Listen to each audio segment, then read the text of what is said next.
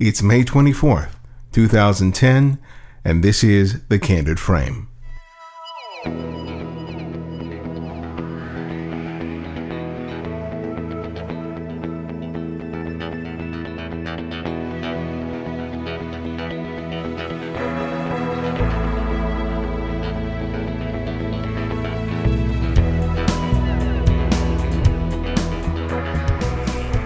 Welcome to another episode of the show.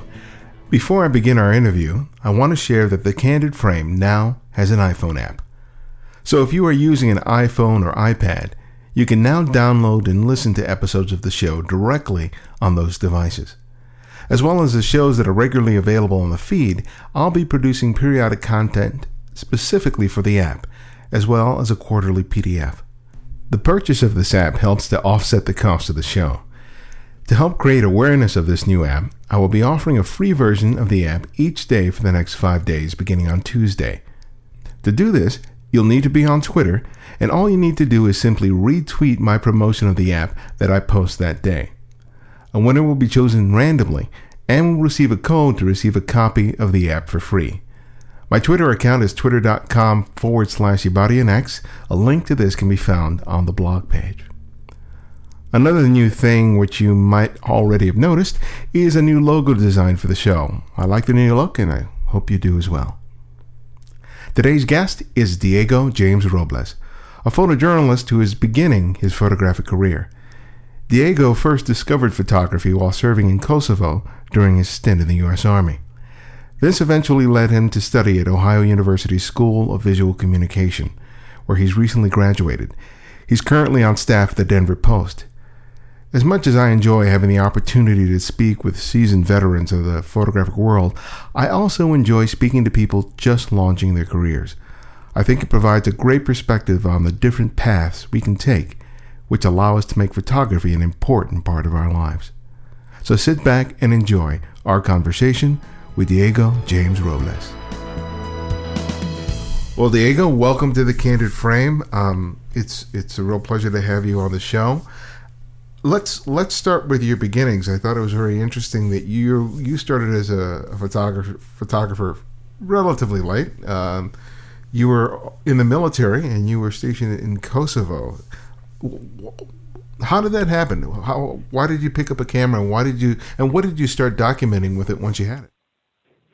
Well, originally I uh, enlisted in the army right after high school, and um, I wasn't planning on uh, being a photographer or anything like that. I was uh, in the infantry, and um, a friend of mine who uh, was also in the infantry with me, he had a uh, he had a uh, a Pentax camera, a fully manual Pentax camera.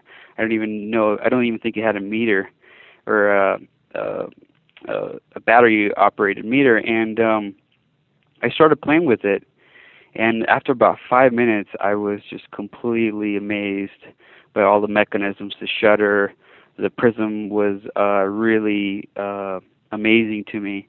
And um, after that, I bought a camera on eBay, and um, I started shooting everything. Um, at first, it was really. Uh, at first, I started uh, just shooting objects. I was scared of shooting people, and uh, I was shooting signs, or shooting shoes, any kind of uh, uh, patterns I could find and then as I uh, progressed, I eventually started shooting more of my uh, my uh, people in my platoon, people in my squad, people who lived with me in a sea hut. And uh, one during a one uh, particular lightning storm, a friend of mine a couple of days before told me that if you use a tripod, you could do a longer exposure. And I, at the time, I didn't really understand what it meant, but he showed me how to do it and uh, during a lightning storm or severe lightning storm, um, I put my tripod. I woke up at 2 a.m. I put my tripod. I set a 20 second exposure, and I got this amazing uh, lightning shot, which is still in my portfolio actually. And uh, that picture kind of went all around Europe and was in a lot of army publications, and that's kind of how I got started. So you started submitting your, your images to the publications. How what were some of the things you were you were submitting? Were you just submitting individual images, or had you started the process of trying to tell stories with your camera? at first, at first, I was just uh, sh- um, shooting my guys and uh, giving everybody pictures who uh, was in my immediate company, and um, eventually, people really uh, people started passing them throughout the base, and uh, I kind of became known as a camera guy. And public affairs, which is the it's the the uh, it's the side of the military, the army that um, deals with. Uh, they write about soldiers, they take pictures of the soldiers, and they kind of uh, uh, SAW my pictures and they liked them, and they and so they started uh, asking me to do stuff for them, little assignments here and there.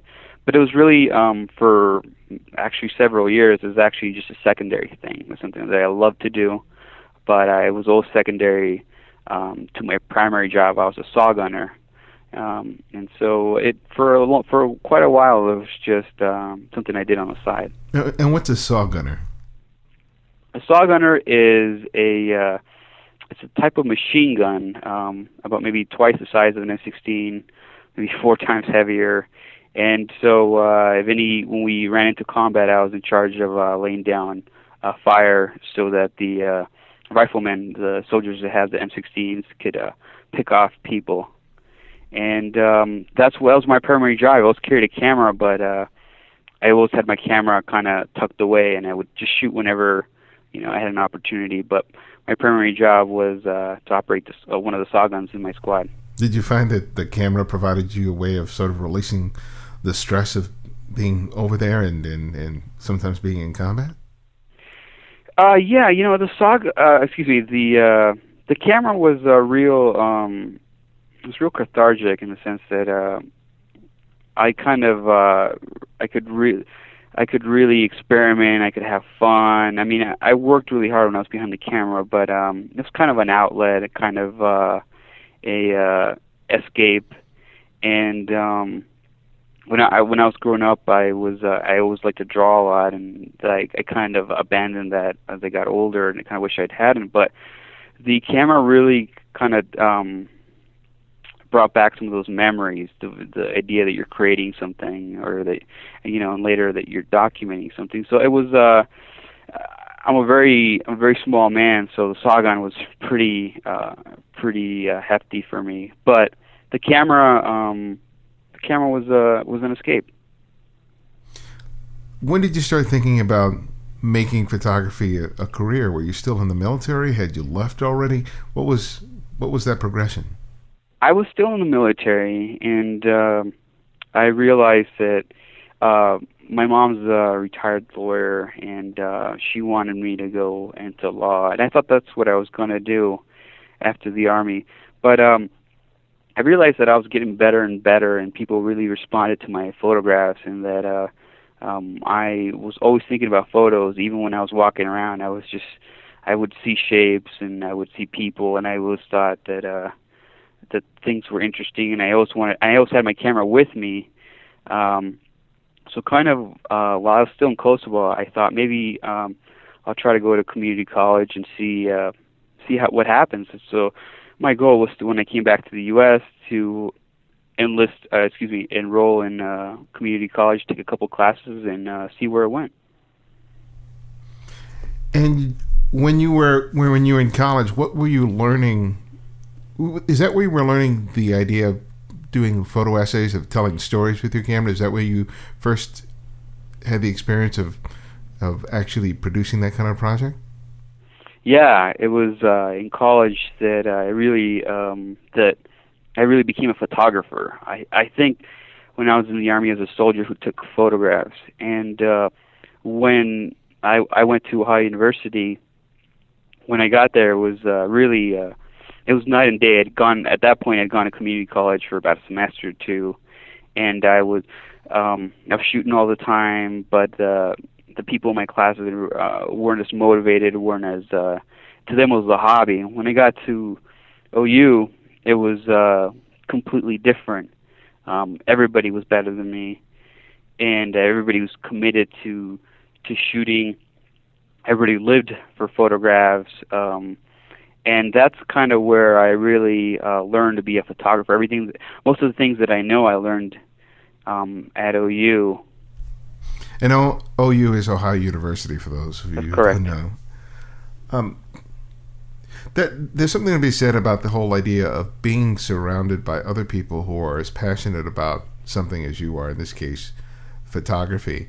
Um, you learn a lot in the classroom, but I suspect that you you probably learned a lot outside of the classroom from the other people who you know who had been there you know for a little longer, even from some of the people that came in during the same time that you did. Yeah, uh, uh, without a fact. I mean, the the School of Visual Communication there at the university uh, has some of the best talent in the nation, and uh, I did learn a lot from the graduate students, and I learned a lot from the uh, juniors and seniors. But in reality, when I first got there, I suspect I probably got in because I was a veteran. But uh, in reality, when I got there, everybody was better than me, even the freshmen. And um, although I learned a lot in class from you know Pulitzer winners like uh, Marcy Nighswander and uh, my academic advisor Stan Alost, but um, the people just hanging out with people and seeing how they were so committed to photography um, and the upperclassmen were really doing big, winning big awards. And I would always look at their resumes to see what kind of things they were doing, and I always look at their pictures. And um, I, I remember, I mean, even to the day with the day that I left, I remember always being blown away by the caliber of people there, and um, that that pushes you, that inspires you. Um, I think it's difficult to really push yourself in a vacuum but when you know going to school there, I was always surrounded by people who were just as driven as me, and who had, who have a lot more talent. And and I think that if I if I hadn't gone there or hadn't gone to maybe a good uh, photo school, I don't know if I would have. Um, I don't know if I would be the photographer I am today. Do you think it was a sense of competition that really pushed you to to try and get better? Was that a big part of it? Yeah, because people would always try to do outdo themselves in class, and uh, the competition was just ridiculous. And um, you never wanted um, you never wanted to be the kid who um, the professor who's the professor didn't say anything about your photographs. You never wanted to be the one where you show a photograph and, and the room is quiet and you hear crickets. Um, so you were always trying to go out there and make pictures and Ohio University is, is in a very rural uh, part of uh, Appalachia uh, southeast Ohio, and so making photographs um, sometimes was tough because uh, the little the little communities were saturated with really talented photographers. Everything had been done three, four, maybe ten times, and uh, you know it's not like New York where there's always a different person, there's always a different story so it's it was challenging. And uh when you you know when you get to a bigger city um it almost seems easy. So how did you find those things that were different particularly when you're at a at a, you know at a program where there are a bunch of talented photographers and they you know it's a school that's been there for quite a while. So a lot of people are familiar with the fact that you know you guys are out there hunting for stories or so how do how do you find something unique not maybe not necessarily so unique that no one's ever heard about it, but how do you find a way of doing it that sort of is a completely different take than what might have been done before? I was I was um I always drove a lot. I I tried I never maybe once or twice I made a photo story or, or made pictures in Athens. I or Athens County, which is where the university is in. Um I always drove as much as I could to get as far away as I could, just because I didn't want um, I didn't want to have a story where it's been done uh, ten other times, and I also tried um, even when I was a freshman and to this day, I always try to do something different. I try to go after things that um, nobody was uh, going after, or even if they were, I, I always thought I could do it better. And so uh, the, I think the key is that I try to get out. I try to go as far away as I could. You know, driving 45 minutes to an hour and or sometimes actually even a lot more and in search of uh uh in search to find something. And i mean i will always read the local papers and then somehow from the ideas that i got try to adapt them to maybe a further away community. Did you find that being latino and or being a veteran provided you some insight into stories that otherwise might not have been covered? Um i think being a veteran for sure. Um because I did do some things in Ohio with soldiers. Um, I think that was if you're a veteran, even though at some point you don't, you know, you don't have short hair anymore. I have long hair and I have a beard. Um, but um, I know, I know Joes. I know how they act. I know how they talk. Um, I know what they're into. um, you know, the U.S. soldiers. Um, uh, there's some characteristics that are almost universal. Um, and I don't think it is like that when you go in, but it's certainly uh, the, the military has a way of changing you. But being Hispanic in Southeast Ohio was not, I wouldn't say challenging, but uh, there in that region of Ohio, there weren't a lot of us there. Um, I remember when I first got there, um, I was really surprised at just not seeing any Hispanics at all. Um, I, I suspected there wouldn't be as many as in Los Angeles, but so that was kind of tough.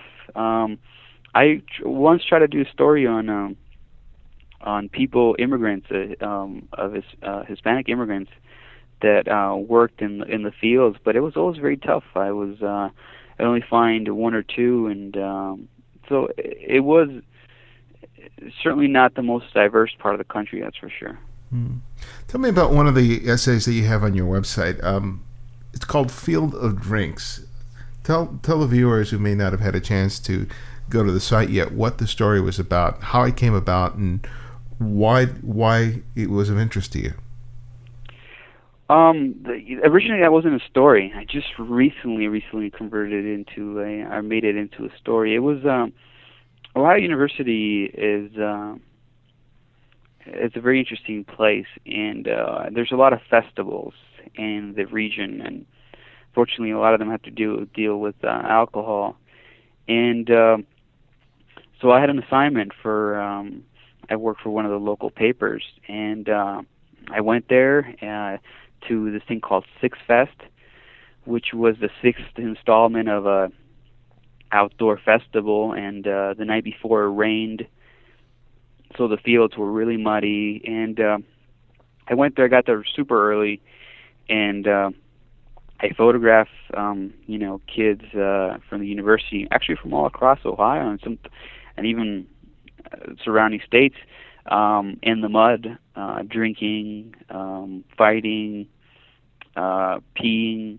Just uh, I, I documented everything I saw. Um, I I really tried to. I I've seen pictures from this event before, and I always felt that the pictures that I've seen were um, were always kind of distant. Were always kind of the same type of pictures. Um, uh, same type of keg stand pictures, and even though I have a keg stand picture in that essay, um, I felt I, I felt mine is different, and so I basically I got in the mud with them. I you know made up my mind that this is probably going to cost me uh, a lot more than the assignment's paying me because I know that my cameras uh, would be trash, and that was the case. And so I stayed there the whole day until at the end of the night when the cops cleared everybody out, and I was in the mud and. uh you know, I try. I didn't think about it as a story. I just tried to get the best frames I could. Um, I think a couple months later, as I people really liked some really liked some of the um, the singles from that that um, that take, and uh, so a couple friends of mine suggested that maybe I turn into a story, see if I can if I had enough.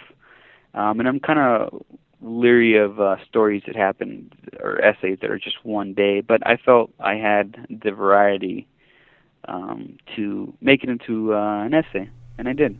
That's interesting that you didn't go in there thinking of it as an essay, but that because the coverage that you that you produced from that day, that you were able to edit through those images enough to give a sense of of the diversity of of responses to you know the drinking, the partying, all that stuff. Because I would not have thought that um, that you hadn't planned it as an as an essay. How important is that whole idea of, of coverage when you're shooting anything um, play in terms of you shooting an assignment or shooting something for your own for yourself i think that's really important and uh, going back to that essay um, i didn't think i'd turn it into i didn't think it'd come out like an essay but um, in fact i think that's more of a photo story but uh, when i go into the place i always try to um, I always try to shoot it as a story, even though I know that it's usually not to end up that way. And so I try at the you know at OU they they taught us um, get variety, shoot it like a story, um, get get wide angle shots, get uh, um, get uh, close ups, um, kind of uh, use creative devices. And uh, if you go into every assignment uh, thinking that way, um, you're going to get some variety. And sometimes if the assignment is good enough, or if you work hard enough, um, something you can put that together in a story. So going into something and just thinking, not thinking in the way that I'm just going to get one picture that's printable for the paper, just going in there thinking maybe I can turn this into something bigger. I think that's kind of uh, a good uh, way to go into an assignment. When you look at the work that you produce from this, how does it compare to the work that's been published on this particular event? Because it's it's loaded in a variety of different ways. I mean, you're dealing with, you know, of course, college kids, college kids partying, party, partying, but you're also deal dealing with, you know, conflicts with law enforcement. You're dealing with, you know, alcohol abuse, binge drinking. Um, in terms of what you felt you got and how you feel it's been portrayed in other media, what do you feel that you got from from your photographs that was missing or or lacking from some of the other coverage? Um, well, a lot of a lot of uh, the photographs that came out of there were very good. A lot of friends of mine shot it. Um, I would say that I was probably there the longest. Um, I was I got there before anybody that I recognized, and I left after it was pitch dark, and and uh, I left basically when I when the car stopped rolling by the field. I was I was at that point making pictures um, with um, from the uh, the the headlights um, so I think I just stayed there a, a long time, and I think I worked it, and I thought I, I thought it had potential. Um, I mean, I want to say that this party was epic, but um, I'm sure you know, I'm sure this spring it'll be even worse and even more out of control. Um, but I think I think how my coverage was different. It was just that I stayed there longer and I wasn't afraid to get dirty. I think that's um, that's key. If you're not afraid to get dirty, you're not afraid to trash your gear. Um, you're not afraid of rejection. You're not afraid of people throwing beers at you because you know they're intoxicated, um, or slipping in the mud, or being in the middle of a mud fight. Um, and I think that that's that's probably one of the ways my um, coverage was a little different. Yeah, because the intimacy, the immediacy of the images are a direct result of you making that kind of choice. You know, you could have other people might have shot it with a 7200 so they could keep sure. their equipment clean, but no, you're you're right up in there. Yeah, it's a bunch of short glass, and uh, you just gotta you just gotta be inside. When my uh, roommate picked me up, he was complaining I got mud all over his car and that I stunk because I, I guess the field had been uh, fertilized not too uh, long before that. But I think in the end it was worth it. Oh, a complete 180 from that is what you uh, have titled Elders of the Plains, where you follow um, some Mormon um, missionaries. Tell us about how this story came about and why you chose it. Well, this story, uh, like you mentioned, is about uh, Mormon missionaries, and it was actually one of the easiest stories I've ever had. Um, I found these two. The story is about three uh, missionaries, primarily two at first and I found them right outside um, the photo building at Ohio University, and uh, I just happened to be walking, um, coming out of a class, and I saw them on their bikes, and I st- I always wanted to do something about uh, religion, and these days I'm actually working on quite a a, a bit of things about that, but uh, I, you know I talked to them. And uh, I told them, you know, what I was all about. I, I gave it to them straight, and um, I talked to their uh, mission president, and I, I, you know, I told him, hey, I'm not interested. In, I'm, I'm interested in telling these guys stories. I'm not. I'm just going to show what is. If they're nice guys, they're going to come out as nice guys. If they're not, then they're not. And uh, you know, I told him I wanted to do it for a uh, for a magazine, and um, excuse me, for the newspaper. And uh, and you know, they let me follow them for uh, for I followed them for a couple months, I think. And uh, I went with them to church. I went with them to when they were going door to door. Um, I think we had a lot in common in the sense that they were used to rejection. I perhaps wasn't as comfortable with rejection, but I think that's rejection is a very important part of being a photojournalist. Um, and I, I learned, I mean, these guys always kept their cool when people would yell at them, chase them off the doorsteps, and uh, and I think I really came to like them, you know, as people, and um, they were great. They were very open, and they uh, they gave me a lot of their time. That must have been kind of awkward to, you know, here they are knocking at doors, you know, wanting to um, wanting to talk to people about their religion, and then there's this photographer with a bunch of camera equipment right behind them. So how did you sort of negotiate that, or did you even have to be too concerned with it?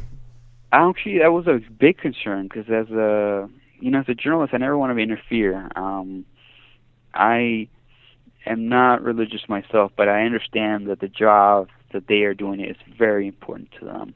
Um, they are in the business of saving people, and um, they take that very seriously, and I and I took it very seriously as well. And the way I got around that was I would never shoot door to door um, right behind them. I always try to go to the side um, and shoot me from a long glass. And I was always very conscious because at this point you're on people's private property, and they didn't want me to taking their picture. I would never use that that picture because I am on their property. Um, I went right behind them when uh, I knew that they were knocking on somebody who they actually knew, not necessarily who they were friends with, but somebody who they had contact been in contact with. So I try to go very carefully around it because um, I think in the end, uh, I, I think I always get more out of these things than, than the people who I cover. And it's interesting that you say that you spent months with these guys. Sometimes people who are unfamiliar with what's involved in doing a photo story or photo essay think that well, it's maybe just a couple hours or maybe just a couple of days. Why the investment of months rather than something much briefer?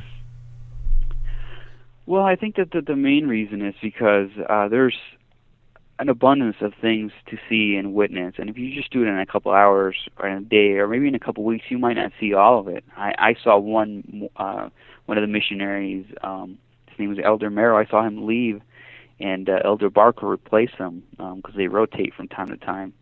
And uh, you know, as a young photographer, it's also good to stay in it, you know, over time because I, I think one of the also the keys to that is that over time you build trust and you build intimacy.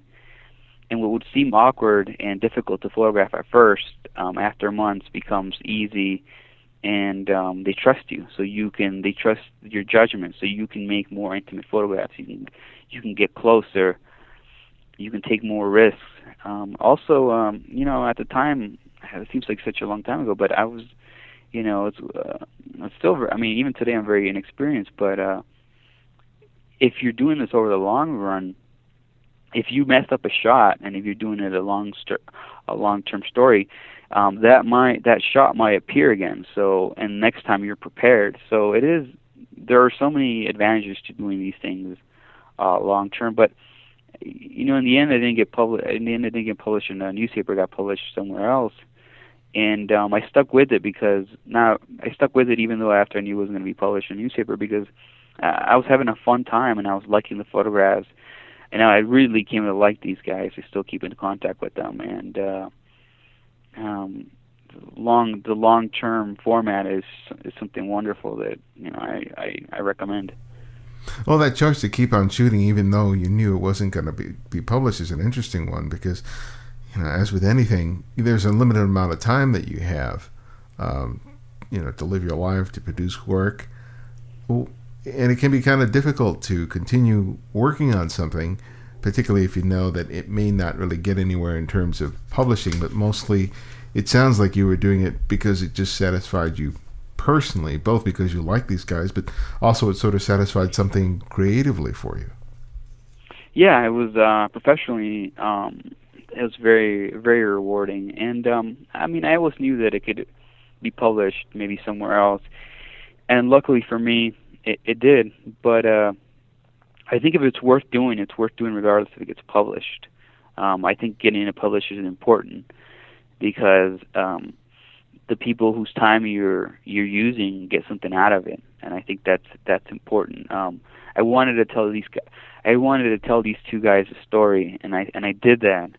And um, although I'm not a Mormon myself, I felt that the work they're doing is important, and um, I think people who read, you know, people who ended up reading uh, the article um, and saw the pictures really. Um, you know, a lot. Some people told me that they, if they'd ever knock on their door, they'd give these guys a chance because they seem like nice guys. And so, you know, I did it because because I liked it and it was a lot of fun. But um, but I, I I had I had uh, I was optimistic that it would eventually get uh, get published somewhere. In terms of you know ideas for stories, I know you you're currently on staff at the Denver Post, but how much of the stories that you go out and pursue are self-assigned, and how many of them are are passed on to you by your editor. And I know you've only been at the paper for for a few weeks. For for people who are unfamiliar with how newspapers work today, how what's the the balance between the two? Well, um, as you mentioned, I have not been here at the Denver Post for too long, um, so I can only speak about my personal experience. I know that uh, um, my boss here at the paper, uh, Tim Rasmussen, said the first day I got here, he said, "Ideas are gold." and so if you have ideas, um, you're going to go far. But from my personal experiences before I got to this newspaper, uh, was that most of the work, most of the work that I like, most of the work that people respond to, is probably 95% um, self-assigned um, stories that I um, got myself. Um, I probably shoot more. I probably shoot a lot of features. I probably I shoot a lot of um, stories that are features. Um, I'm trying to do something different here at the paper. Maybe go for a little more um, of a news angle, but I, I think that's critical. I think that nobody is going to give you. It's hard to get a good assignment that's going to turn into a, a long-term story. It happens, um, but I think that it's up to you to come up with that story. Uh, especially if you're working for small newspapers. A lot of them don't do uh, photo stories, and um, like I said, most of them are self-assigned. I just read the paper every day. I read as many newspapers, local papers as I can. I try. I read national magazines. I try to read. Um, I, I try to read um, USA Today, and then maybe uh, localized national stories. And um, I'm always looking for something that I think um, will be worth my time because I think time is the thing that you have uh, the least amount of. And um, I don't think you can afford to waste it on a story that's not going to produce the type of pictures that that you need to you need to make. So you you definitely need to be passionate about the stories that you're interested, but it, it has to come from within. It, at least in my experiences, you have to um, look and look and read a lot and um, you know think about is this going to be worth my time. It's it's a real challenging time for newspapers now uh, especially economically, and with you know with advertising revenue going down, with the consolidation of of you know different media, newspapers, television being con- consolidated into one organization, it can be um, a real dawning time for that business. But as a photographer, how do you feel that that is sort of impacting? your your your short term and your long term career goals as a as a photojournalist?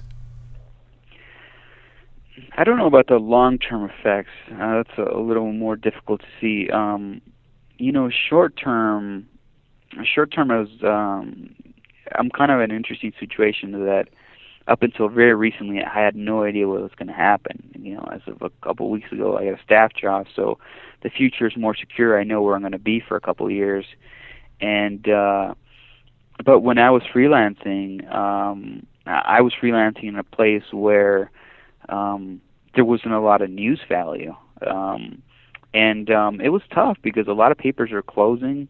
Um, a great paper here in Denver closed not too long ago, and um, the budgets aren't what they used to be. The day rates are awful.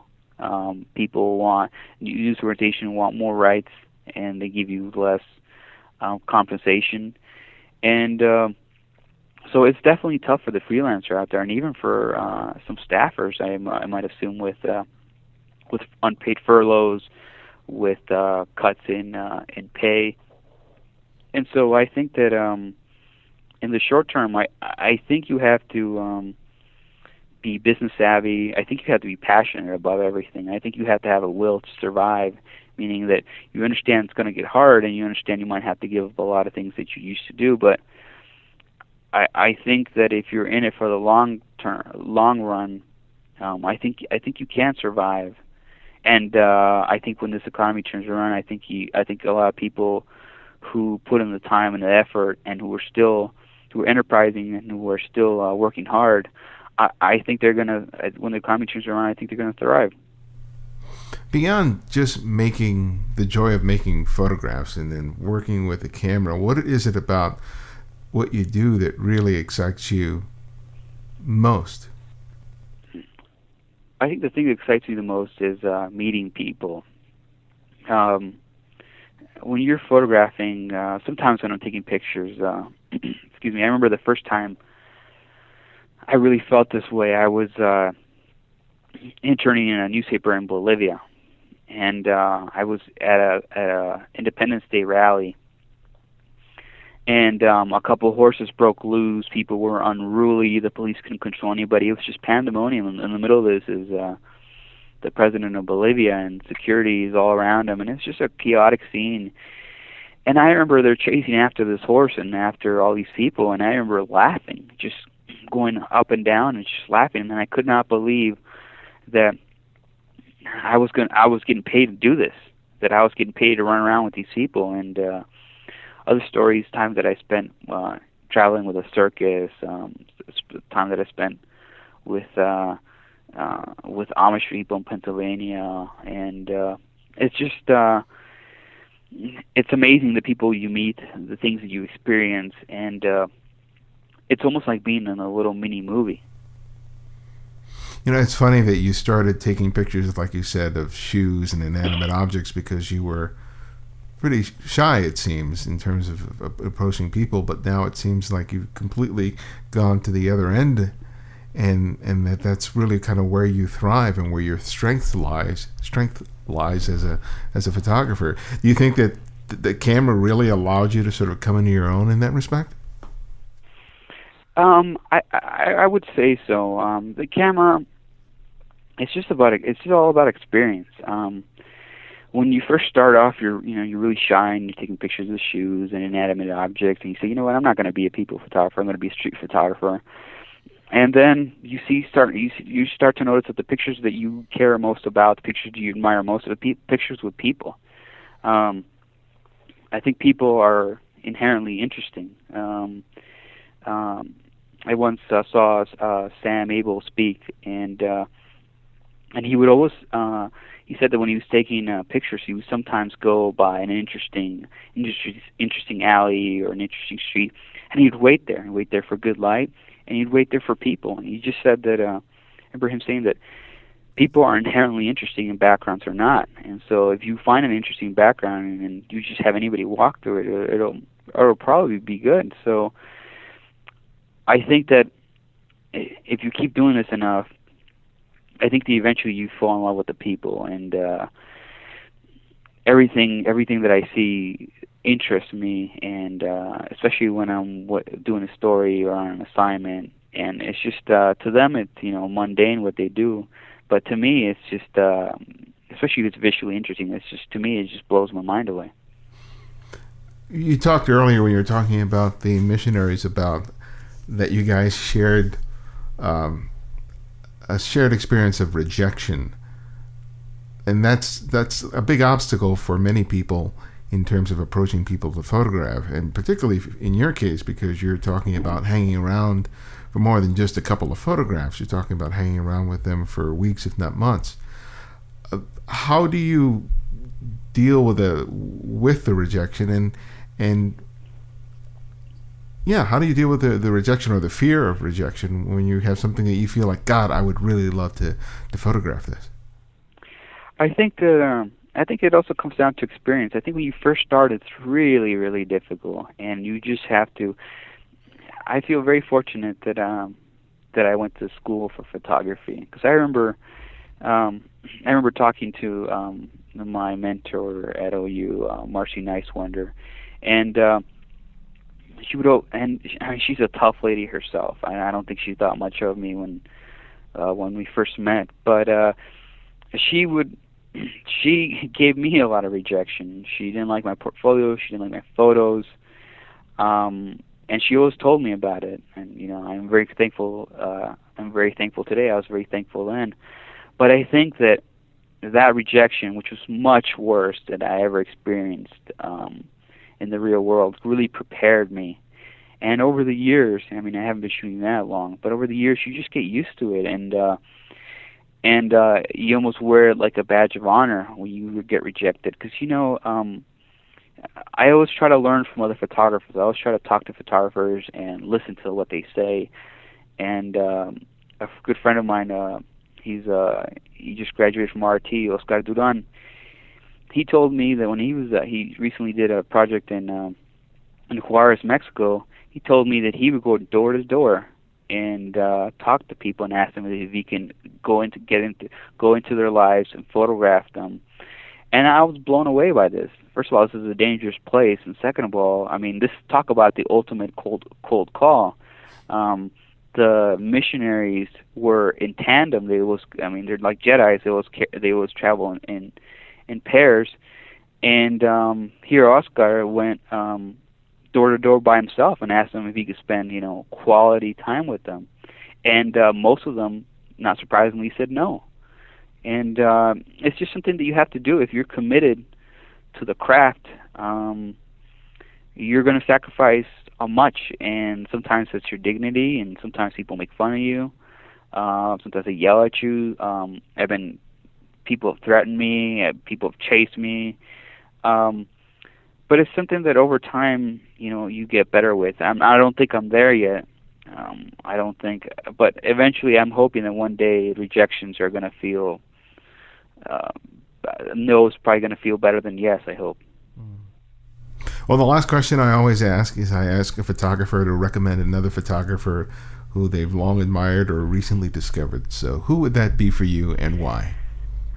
Well, there's a very cool cat named uh, Peter Hoffman. He's uh, an exquisite uh, portraiture artist. Um, he dabbles a little bit in editorial photography, um, but I think he has a unique style, and he's great at capturing emotion and character. Somebody who I um, who've gotten to know and admire very much, and uh, portraiture is something that I've fallen in love with. I'm not great at it, um, but it's something that I think it's very difficult. Um, I think it's uh, I think really good photographers um, take good portrait portraits. And um, Peter Hoffman, I believe his uh, his website is peterhoffmanphoto.com, and he's somebody who I recommend um, if you want to improve uh, your portraiture and just to connect better with people. Well, thank you, Diego. It was a real joy to have a chance to finally talk to you. Thank you so much. It was a real pleasure. Thanks for joining me for another episode of the show, and thanks to all of you who have provided generous donations to the show via PayPal. If you have any comments or suggestions, email me at thecandidframe at gmail.com or post a message on the blog at thecandidframe.com. You can also join our community of photographers on Twitter, Facebook, and Flickr. Links to each can be found on the blog page. Till next time, this is Ibarionex Perello, and this is The Candid Frame.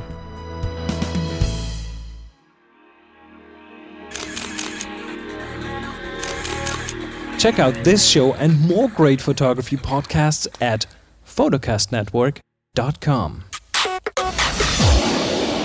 photocastnetwork.com